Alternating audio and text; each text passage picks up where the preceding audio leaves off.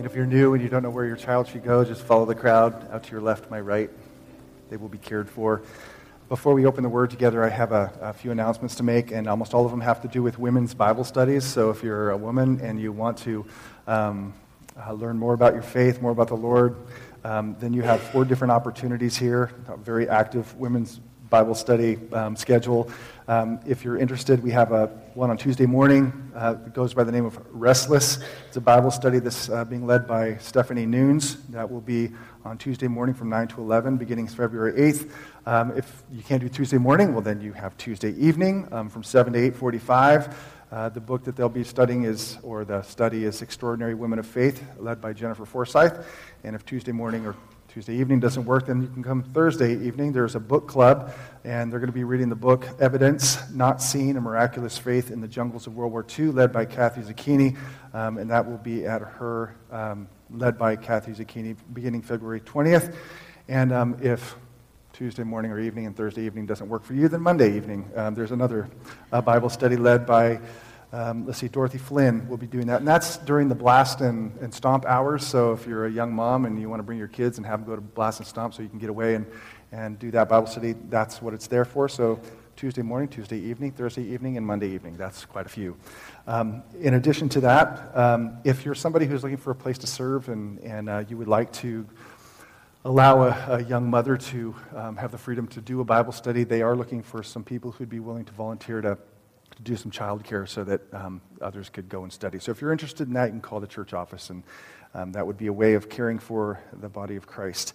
And then, last but not least, um, the men next week, Saturday, are doing a pre um, Super Bowl kind of a simulcast thing where you get to hear um, testimonies and so forth from players. And so, if you're interested in that, that Saturday morning, they're doing sign-ups in the back. And I should back up and say if there, you have any questions about the women's Bible studies, I believe they will have a representative of the women's uh, ministry there back in the foyer. So it's all back there, and hopefully you'll make use of it, and, and the Lord will, will meet you. Uh, we are headed back after a long hiatus from Galatians um, before Advent season and the new year, back into Galatians chapter 3, verses 6 through 14. And um, we're getting back to the just basics of the gospel. And, and I just want to um, encourage you, urge you, this morning to do your best to listen with fresh ears to the truth. Um, I think one of the greatest enemies of, of God's truth is we become so familiar with it that we, um, we stop listening and we stop the wondering and the astonishment and the amazement of just what the gospel is and realizing it has revolutionary power, not just in one area of life, but every area of life.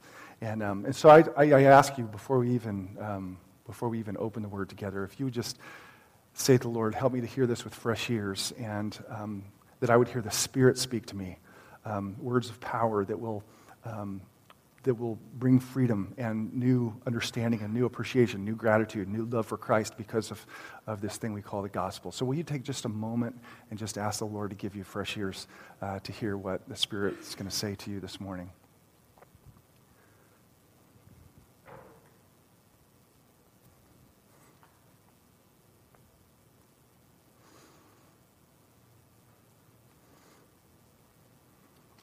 Father, you are good, and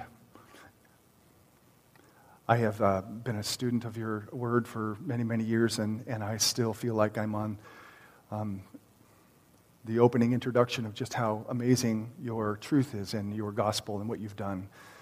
And I, I, I just meditate on, on things that tell us that there is no way to fully comprehend the unsearchable riches of what Christ has done for us that's contained in this thing we call the gospel, which many of us reduce down to a nice, neat little box, and we think we have an adequate understanding of it. And, and in fact, it's so big, it's so massive that, that through this thing we call the gospel, you have shown forth the glory of Jesus and um, the glory of who you are, your heart. And, um, and it is immeasurable, incomprehensible, astonishing, wonder producing, awe inspiring. And Lord, we need a fresh understanding of your truth. So, Lord, I pray against the, the numbness of familiarity that many of us bring to this topic. And I pray that we would be able to hear it as, as the first time, um, to hear its liberating power, and more importantly, to believe in its liberating power, to know it's what defines us, it's what identifies us as your people, it's what gives us hope, it's what gives us meaning, it's um, what gives us value and worthiness. It's not found in anything else but simply um, your truth, your gospel, and what you've done for us in Jesus. So give us fresh ears this morning. And I pray, give me clarity of, of speech. Lord, I know you love your people, and I know you want this message to be delivered in love. And so I pray that it would be, and I pray that they would sense your love for your people um, through the text and through the teaching of your word. And I pray this in Christ's name. Amen. One of the things that I have come to know about God and, and appreciate and love about Him is the way in which um, the way in which the Lord has embedded into the fabric of our human experience realities that help us understand who He is by way of experience. Um, two of the uh, most powerful in my own life, and I, I, think they're probably two of the most powerful in Scripture too, things that He has given to us uh, in life by way of experience to, to know Him better is marriage and, and, and children. Um, and as we oftentimes think of marriage simply as a functional thing that God gave us to, you know, multiply and fill the earth. And, and indeed, that is in part true, but, but we also know from Scripture that, that God gave us that tangible reality and has woven it into our human experience to point to something much higher. And that is in the experience of what I think is the greatest expression of human love, that is marriage, to, to teach us by way of experience um, just how passionately our Father loves us as His bride. Even in a broken world where marriages aren't the greatest, there still is a taste within marriage of, of, of that highest expression of human love and, and joy. And God's like, this is kind of what it's like, but on speed, a thousand times. That's how much I'm passionate about you as my bride. And He gave us those things to better understand His heart. Um, in other words, they're not just functional gifts, they are revelatory gifts. We're to understand God more as a result of that gift of marriage, or, or children, too, both being children as well as having children. Um, in the role or uh, place of being a child, you know, one of the things that we, if we look back on, if we're adults, if you look back on a time in which you probably at different moments in your life say, man, I wish I could go back there.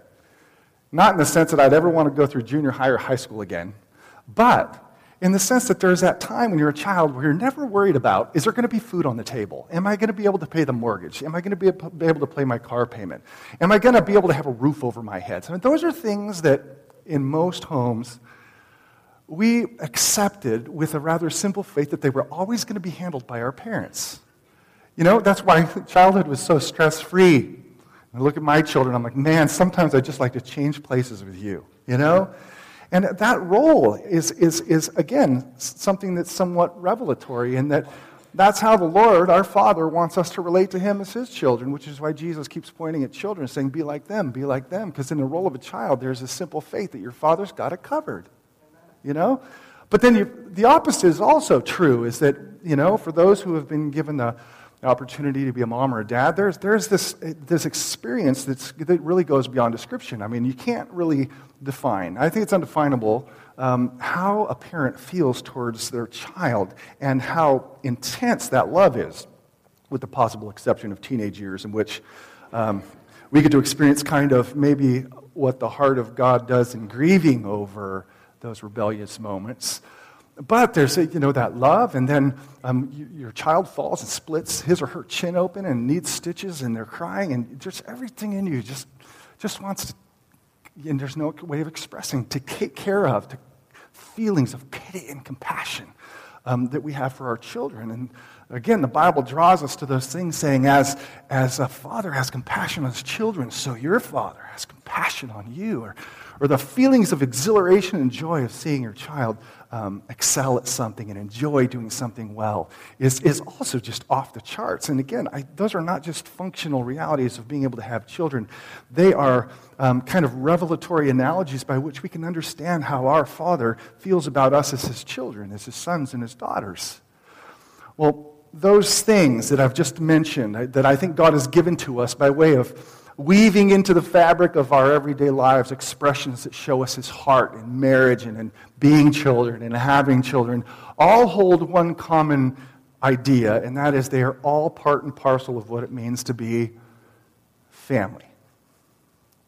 I have, and I'm sure many of you probably feel the same way, I have grown to really understand and relish and cherish the richness of what family really means. Um, and I think that it's one of those lenses that the Lord has given to us by which we may understand and tell the story of the Bible. I mean, there are, I think, different lenses by which you can look at the story of the Bible and the gospel. One is a kingdom lens of God reigning and doing something in his son Jesus to bring about his reign. Or another lens is the lens of salvation. Look how God saved the world.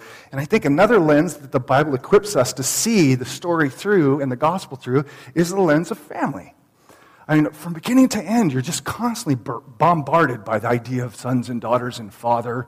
Um, I mean, the opening genealogy of Adam, the very first man, you know, he's introduced as the son of God, son and father. There's family. There's, of course, marriage, Genesis chapter 2. Whereas over and over again, we talk, the apostles are referring to the people of God as brothers and sisters, and God is our Father, and Jesus is the Son. In other words, family permeates the scriptures. And uh, I think one could um, justifiably, based upon the Bible itself say that the story of the Bible, looked at through the lens of family, is God, the Father, in His love and His grace, bringing His prodigal daughters and sons back home. That is, He's, he's making it a family again. And um, that is a, a particular lens that I think Paul has in mind in his his arguments or description of, of the, the gospel here in or Genesis, Galatians, both start with a G, so I'm having a problem with G words right now. Um, Galatians 3, 4, and 5, you'll notice he keeps talking about sons. So to be a son, you're not a slave anymore, you're a son. So I think he has this like, like family lens that he's looking through and, and arguing for the gospel of grace as the means by which to enter into this family dynamic. And um, I, I, I, appreciate that particular lens because it's so full of richness and, and, um, and passion and relationship. And it's something that we can identify with because of the way he has grafted or woven into our experience what it means to be a husband, wife, and a child. He is going to um, argue um, for the gospel of grace on the basis of his Old Testament Bible. If you were with us back in November, then uh, you would have heard a message on Galatians 3 1 through 5, where Paul argues for the gospel of grace on the basis of their experience. That as you started in the spirit, in the spirit, are you going to continue in the flesh? He's arguing from their experience regarding the gospel of grace. In verse 6 of Galatians chapter 3, he's going to kind of switch gears, and now he's going to argue for the gospel of grace from his Bible. That is from the Old Testament, the Jewish scriptures, which is really all he had. The New Testament hadn't been completed yet, and many believe this is the earliest writing in the New Testament, the book of Galatians. So he's going to argue from the word of the day, the supreme authoritative voice of his Old Testament Bible, the free and the gracious um, gospel of Jesus Christ. And he's going to do it in three ways. Um, he's going to show us the, the right way to be included into the family, the wrong way and then what God did to make it possible. Those three things right way, wrong way, and uh, what God did to make possible. Now, to show us the right way, He is going to direct our attention back 2,000 years from Paul's time. He's going to go back and point the finger at what you might consider to be the founding father or the patriarch of the Jewish people. Um, someone who is uh, probably respected and revered more than any other Old Testament character, revered by the Jewish people of today as well as uh, the people of Islam, and that is um, Abraham. He's going to point at Abraham and say, what, what did Abraham do to be accepted into the family? And he's going to take us into his Bible, the Old Testament, and argue for the gospel. Pointing back at Abraham, um, this is my way of summarizing his, his argument here is that the right way, the way of blessing, is that God blesses faith with full acceptance into his family. God blesses faith. That's, that's the mark.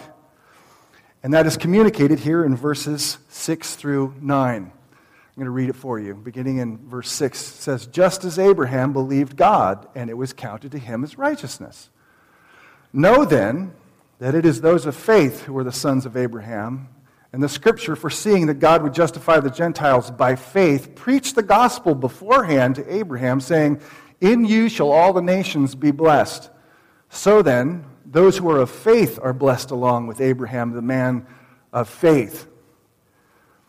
So he's taken them back to the very founding father, the patriarch who lived some 400 years before there was ever a Ten Commandments, before God ever said, hey, my people need to be circumcised to show themselves as my people. Um, here, Abraham is, is called of the Lord. He's accepted by the Lord into the family of God. And the question is, on what basis was he accepted? I mean, if you go back to Genesis chapter 15, which he quotes here in verse 6, right, the word kind of in yellow there, believed God and it was counted to him as righteousness. That's a quotation from, from Genesis chapter 15 and verse 6. And in that context, the Lord made some astounding promises to a very old man and an old woman. He says, You know what? You're going to have offspring, and those offspring are going to be as numerous as the stars. Go out and count the stars. That's how amazing, uh, amazingly large your, your offspring are going to be. And at, at a, that was at a time which it seemed impossible. He's an old man, she's an old woman. It's a, it's a promise against all possibility. And you add to that the other promises that he makes here, citing Genesis 12, is that God basically came to this man, the, the, the, the patriarch of, of the Jewish people, and he said, I'm going to bless you. That's an echo word from Genesis 1 and 2, where the very first time it's used, it says that God blessed man. And in Genesis 2, he blessed them. That is, a, that, is a, that is a word that carries favor and benevolence, God's heart, his love. Or in the New Testament, I think it has the idea of salvation, is that I am going to bless you. This is God's way of saying to Abraham, I am going to restore what's been lost. I'm going to bless you. I'm going to take you into your home that I'm going to provide for you, a land flowing with milk and honey. And not only that, but I am going to bless through you and through your offspring the nations. Now, that's a, that's a, that's a, um, the scope of that promise is, is, is magnificent. In other words, the world is going to be changed through what I'm promising you right now to bring blessing, my saving blessings to the nations of restoration.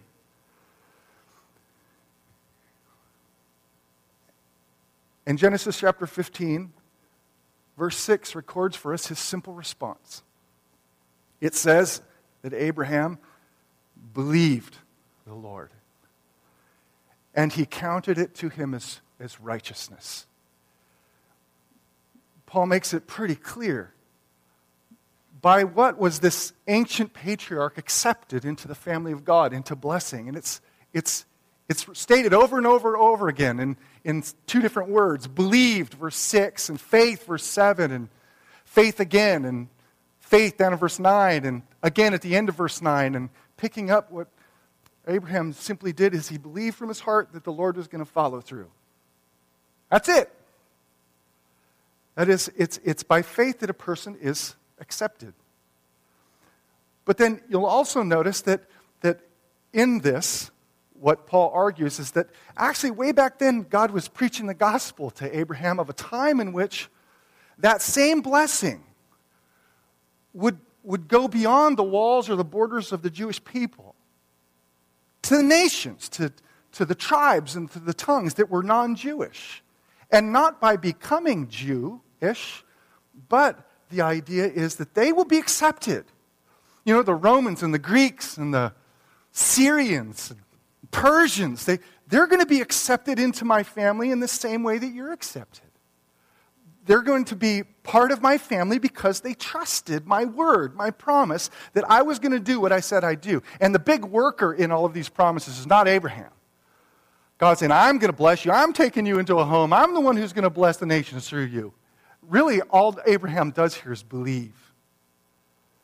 And he's making the case so that, that it, was, it was talked about 2,000 years ago, guys, in this Old Testament book that we have, that the time was coming in which the Gentiles would be added into the family. That's what the Lord is doing, making one huge family. And what, what makes that possible for us to enter into that eternal family of great blessing with the presence of God in a blessed place filled with all God's people is this simple thing we call believing from the heart. That's what enters a person into the family. And you notice when a person does believe, I said it was in here and it is, it says right there in verse 7 Know then, he's telling Galatians who are largely non Jewish people, know then that it is those of faith who are the sons. Abraham, family language. Your sons.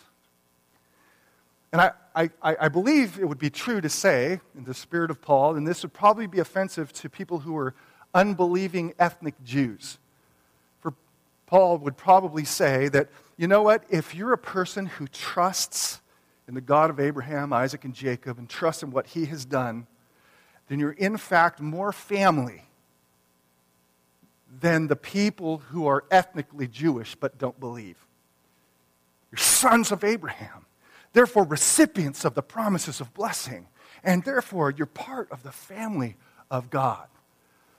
Here's his argument. Basically, the only way to, to enter into the family as a son, as a daughter, is one way, and that is we trust him. We believe from our hearts. That's it.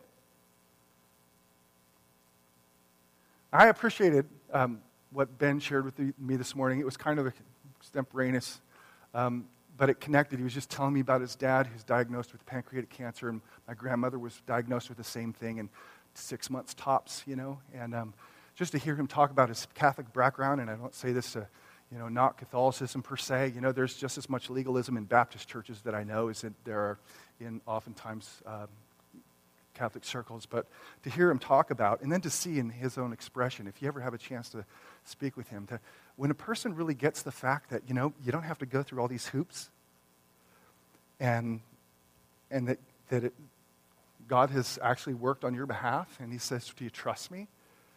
The, the life that that unleashes in a person's heart is, is, is, is visibly demonstrable. It's, it's there. You can see it in their face. And I just appreciated the fact that, like, here's a life that's on a flourishing because getting the gospel truth that it's, it's by faith in what God does alone.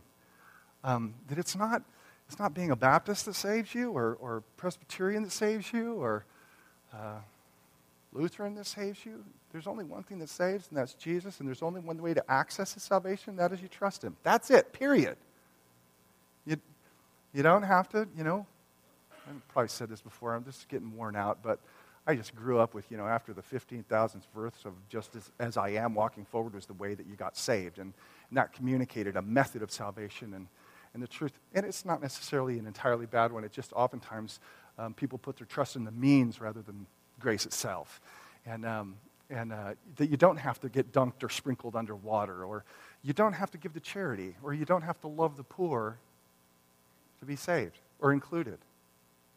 And as good as those things I just mentioned are, we are not saved by our love. We're saved by our faith. Our fact, the simple fact that we've responded in trust, the same kind of faith that Abraham had when he believed from the heart, yes, I trust you. That's it.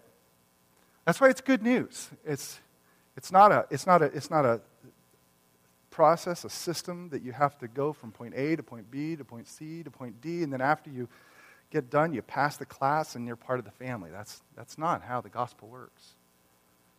And imagine how revolutionary that is to a, to a person who's raised in paganism, who's uh, under the, the, the, fear of if I don't offer this sacrifice or payment to the temple, that, that God's going to curse me. And so, therefore, begrudgingly offering this, this sacrificial lamb or calf, and, and then to hear the Christian gospel.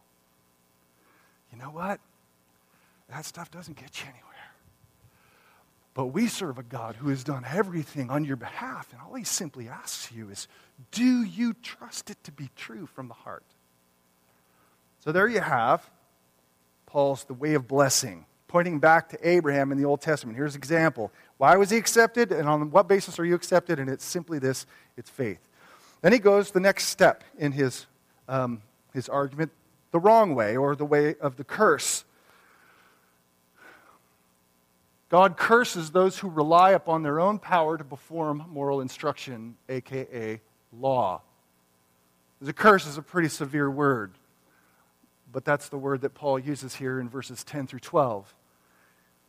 And if I may, for those of you who might be joining us for the first time, fill in just the background of this is that, you know, here you have a group of, of Galatian believers, many of whom were, were not Jewish, and and they believed in Jesus. And, and somewhere along the way, some Jewish teachers came in and said, Yeah, it's all good and well that you accepted Jesus as your Messiah and your Savior, but to be a part of, of the family, um, you got to go a couple extra other, uh, other steps, and that is you got to become Jewish. You got to got to exercise the rite of, of circumcision, and, and you got to start eating the right foods. That's what identifies us as family.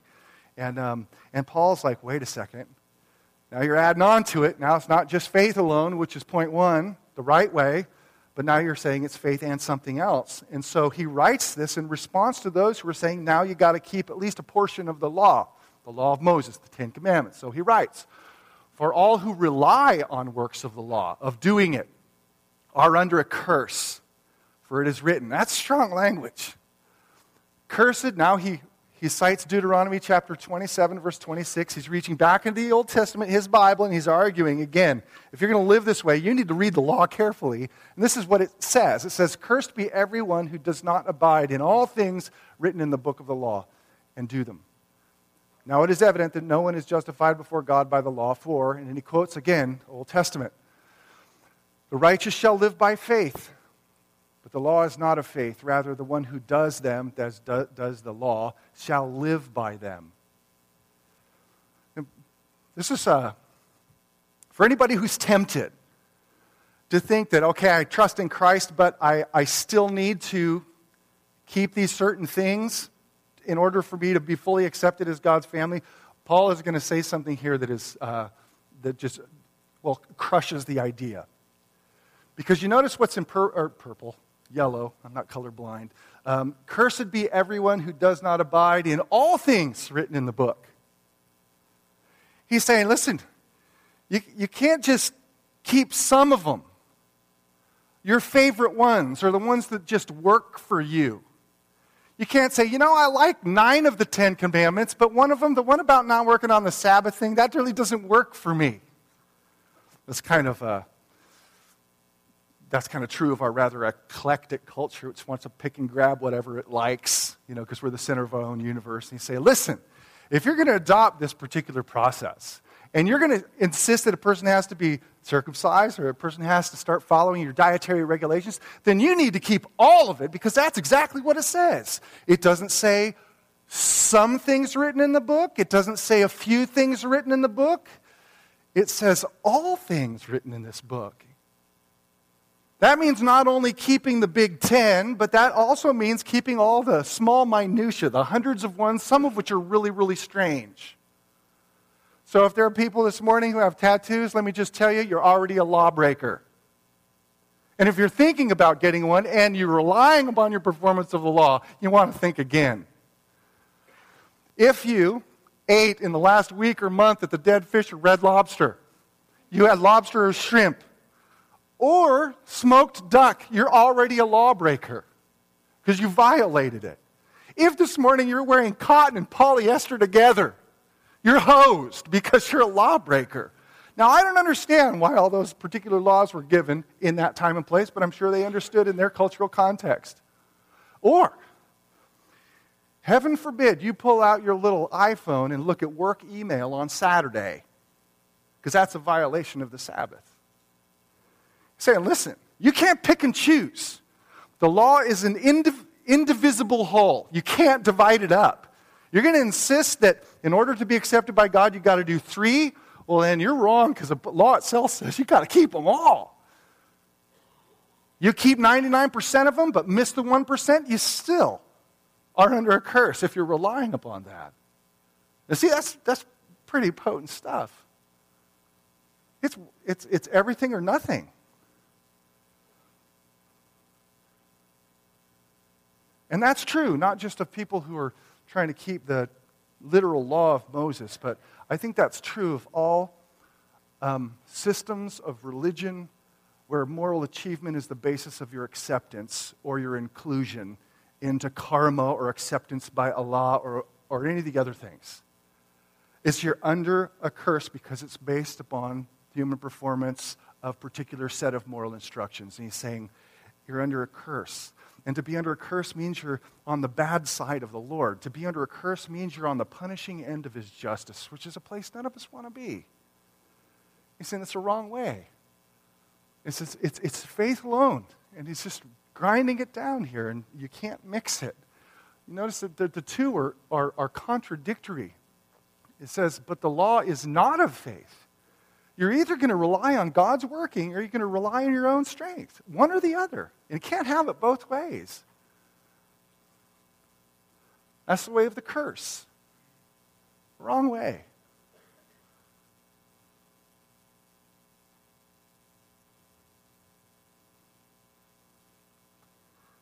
And then he finally moves in the third step of the argument to what God did to, to change the curse into a blessing.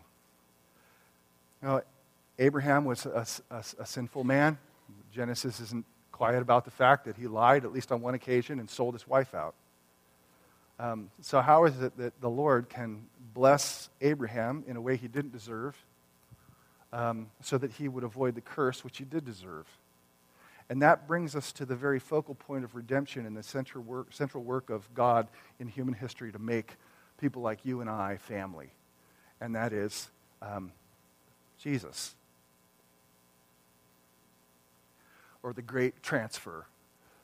That Christ became our curse so that we could receive his blessing. And that word transfer just is a good picture word for, for what happens here because it says Christ redeemed us. He purchased or rescued us from the curse of the law by becoming a curse for us. For it is written, and he goes back into the Old Testament again Cursed is everyone who is hanged on a tree, which is an image of the cross so that in Christ Jesus the blessing of Abraham might come to the Gentiles, so that we might receive the promised Spirit through faith. Again, through faith, through faith, through faith.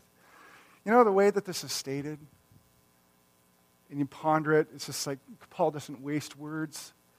He doesn't say in verse 13 that Christ redeemed us from the curse of the law by taking the curse from us, but he redeemed us by becoming a curse for us taking the curse still creates some distance between the sinless Jesus and the curse. But there's no space left in the way it's phrased. He became the curse.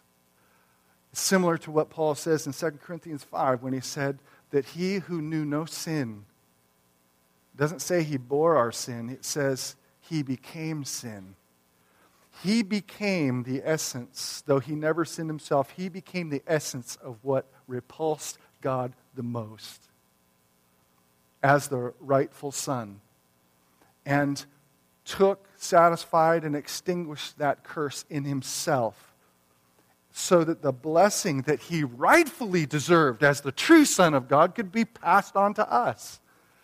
He takes the curse in its fullness and then extends to all who trust him the blessing that he rightfully deserves as sons.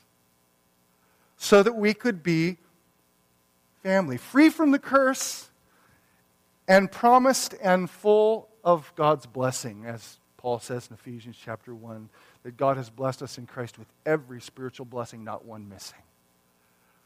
That's what he did. That's the great work of curse absorption so that the blessing of his sonship could pass to us. And what that means is, let's just pull it back to the center here. You know, this is the simple gospel truth. There's only one way, and Jesus alone has paved that way. He's the only one who lived up 100% to the law of God and therefore deserved the blessing. And he's the only one who can absorb God's curse in its fullness so that we can go free and all the Lord asks and requires of us to be included in the family is not to jump through the hoops that people try to set up so they can feel good about themselves, but simply trusting in the truth of what God has done in Jesus Christ, period. That's good news. And that's what makes us family. So if you're here this morning and, and you believe that, even if it's a, a mustard seed kind of belief, then you are full fledged family with God the Father as your Father who says to you through Christ, He says, There's no way I could love you more. And the simple fact that you trust me means you're mine forever and I'm yours forever. You're part of the family. And that's the reality with which we are to live in. And that should, the whole idea, again, back to family, father and son. And you think about Jesus as the as, as, as God's own Son, who's the God man. You know, he just didn't die for us to make us subjects. Although we forever will be subjects of his kingship, and he has an authority we will never have. And yet, at the same time, what he does is he, he, he, he, he, he makes us brothers, right? the first fruit amongst many brothers. He makes us part of his own family. And that is, that's mind blowing. And so think about what that means each day, you know? I, I was thinking back into my past, and this is an analogy, and I close with this, okay? Just, but listen. Now, I, I remember as a, as a young child sitting on the floor and listening to my, my grandparents talk. And they were talking about life in the Depression, which, you know, most of us have just read about, um, heard about. You know, dark times, hope dissolving, war, uh, at least after one war, preparing for another. And, and I, I, listened to them talk, and they talked about their experience. And they, they, they spoke about it with a kind of, a, like, a, like they kind of relished the experience. They, they talked about getting together, the brothers and sisters and their wives, and, and, and, and they, they cooked with the only thing they had, and that was biscuits with a little butter and honey. Never forget this. Stuck into my mind. And the reason it stuck into my mind wasn't the fact that they ate biscuits and honey and butter, but was the fact that they spoke about those times with such affection. Like they looked back to a time that was just brilliant, it was full. It, it, you would think that they were talking about a vacation in southern France or Cancun or Hawaii, but no, they were talking about you know, biscuits and butter. And remember that? Remember, they spoke about it with such affection and such fondness. And I think the reason is because at those times, life became uncluttered. And in those times, they enjoyed what matters most. They enjoyed the simple fact that they had each other. And I, I look back in my own life, and I bet you can too. And, and those times which things were kind of, you know, to the wire, your paycheck was all spoken for, and you're living off potato soup three days a week as you're going to school. You're scratching through the console of your car to try and get enough change to go to the dollar movies. You look back and man, those were some really good times. We didn't have a lot, but that's because life was uncluttered. And in those moments, you simply enjoyed what's most important. You mo- enjoyed simply that of family. And I'm taking this beyond human family. You know, somewhere along the lines, and I think there are a lot of people in here like this, life gets cluttered, and that which is most essential is lost. Pretty soon, you have the anxieties and worries. You've forgotten what it means to be a child, allowing God your Father to continue to provide for you and rest in the simple fact that He, he takes care of trillions of sparrows, and you're not a problem for him. To live in the simple fact that you have a father. And when you have career and family, and all of a sudden you have possessions in a house, and you have cars, and you have oil changes to do, and lawns to mow, and, and life is cluttered and overburdened, and the joy is sucked out of life. And then, then life becomes this constant back and forth of, of disappointment, discouragement, and you know what? I think the gospel would say to us, you got to come back to the very essence, life uncluttered. Don't let those worries of the world choke out what my word, the gospel, does in your life. And that is, it ensures. It ensures that you have a Father in heaven who loves you. And he can shoulder the burden of your life. And all of those things. And you need to live in that trust, live in that faith. And to recognize that, that we have Christ not only as our king, but also our brother and to know in this day we have each other. So even when things are dicey and things are difficult, I mean, what's at the center is this thing called, called family. And that we do have a Father in heaven. And He does bear the burdens. And He has, he has paved the way for, for us to experience what it means, the best of what it means to be family, not only in this life, but the life to come. And in that simple reality of what it means to be family, God breaks loose this life in us. We're able to, to sing even when we don't, doesn't seem like we should, and able to rejoice even when there are all those pressures of life on us because we know we're part of, of a family. And I hope you'll hear that this morning. wherever you're, you are, you're part of a family. God is your Father, and He's paved the way. He simply calls us trust me. The righteous shall live by faith because God has provided everything as our Father. I pray you'd hear that this morning. Lord, may you grant us ears to hear, eyes to see, hearts to believe what is most essential. That one thing at the center of life that we often clutter over with all kinds of worries and, and tasks and pressures and stresses. And allow us once again to live in the simplicity of knowing that we're your sons and we're your daughters, forever um, infinitely loved by you because of Jesus, and you simply call us to trust. So help us, Lord, in these times, in this day, to trust you with our whole heart. In Christ's name, amen.